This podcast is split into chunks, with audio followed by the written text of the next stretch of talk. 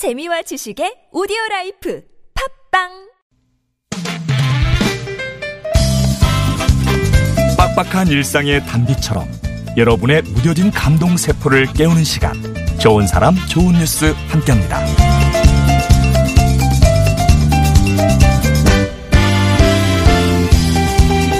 누군가를 기리는 일 각자 방법이 다를 텐데요. 여기 아들을 기리기 위해 기부를 선택한 아버지가 계십니다. 31년간 소방관으로 근무하다 2014년 정년 퇴직한 강상주 씨가 그 주인공인데요. 지난 2일 자신과 아들의 이름으로 한 자선단체에 2억 원을 전달했습니다.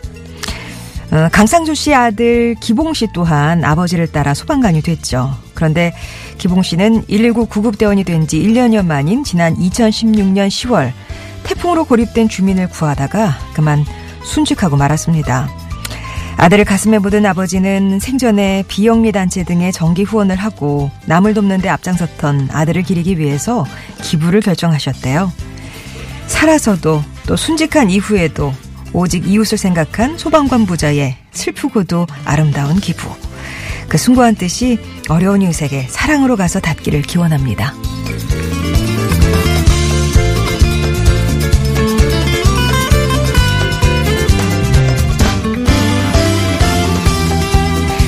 이번에는 생면부지 80대 할머니를 극진히 모시는 한 퇴임 경찰관의 이야기예요. 퇴임 경찰관인 하정복 씨와 정봉숙 할머니가 인연을 맺은 건 지난 2011년이었습니다. 당시 동두천시 파출소장이었던 하정복 씨는 어, 수해 지역을 순찰하다가 정 할머니를 처음 보게 되셨대요. 폐지를 모아가며 홀로 생활하던 할머니는 수해 때문에 살 길이 더 막막해진 상황이었죠. 안타까운 마음에 하정복 씨는 매일같이 할머니 집을 찾아 보살피기 시작했는데요. 2014년 퇴직한 후에는 아예 집 한 채를 마련했고요. 아내와 딸들의 동의를 얻어서 가족처럼 함께 살기로 합니다.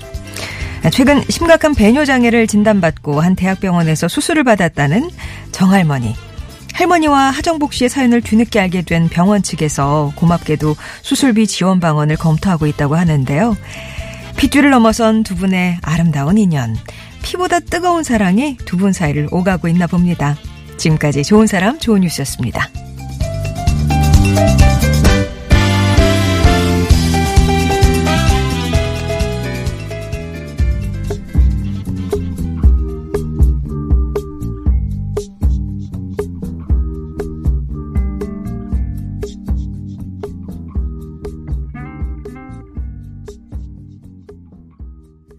들으신 노래는 수잔베가의 캐러멜이었습니다.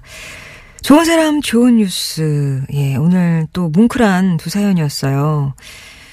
어, 먼저 떠난 아들. 그것도 순직한 아버지의 업을 물려받은 그 아들을 기리기 위해서 우리 아들을 생각하니, 예, 우리 아들이 뭐, 정기 후원도 하고 남도 많이 도왔네? 이런 생각에 마음을 같이 보태신 거죠? 아버님이 한 자선단체에 아들의 이름 자신과 아들의 이름으로 기부를 하셨다고 하는데 그 뒷얘기가 정말 슬프고도 아름답다 그런 생각이 들었습니다. 그 뜻이 아버님의 마음이 또 그 먼저 간 기봉 씨의 마음이 어려운 이웃들에게 잘 닿았으면 좋겠네요.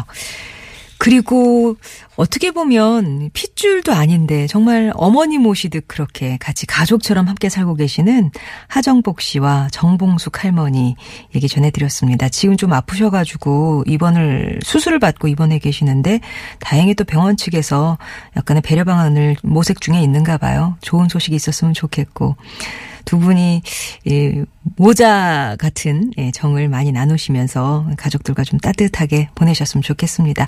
좋은 사람 좋은 뉴스 이렇게 예, 주변에 좋은 소식들 찾아서 전해드리고 있는데요. 주변에 착한 뉴스, 좋은 이웃, 제보도 기다립니다. TBS 앱이나 50번의 1호 문자 메시지 우물정 0951번 무료 모바일 메신저 카카오톡 열려 있으니까요. 언제든지 제보해 주시면 되겠습니다.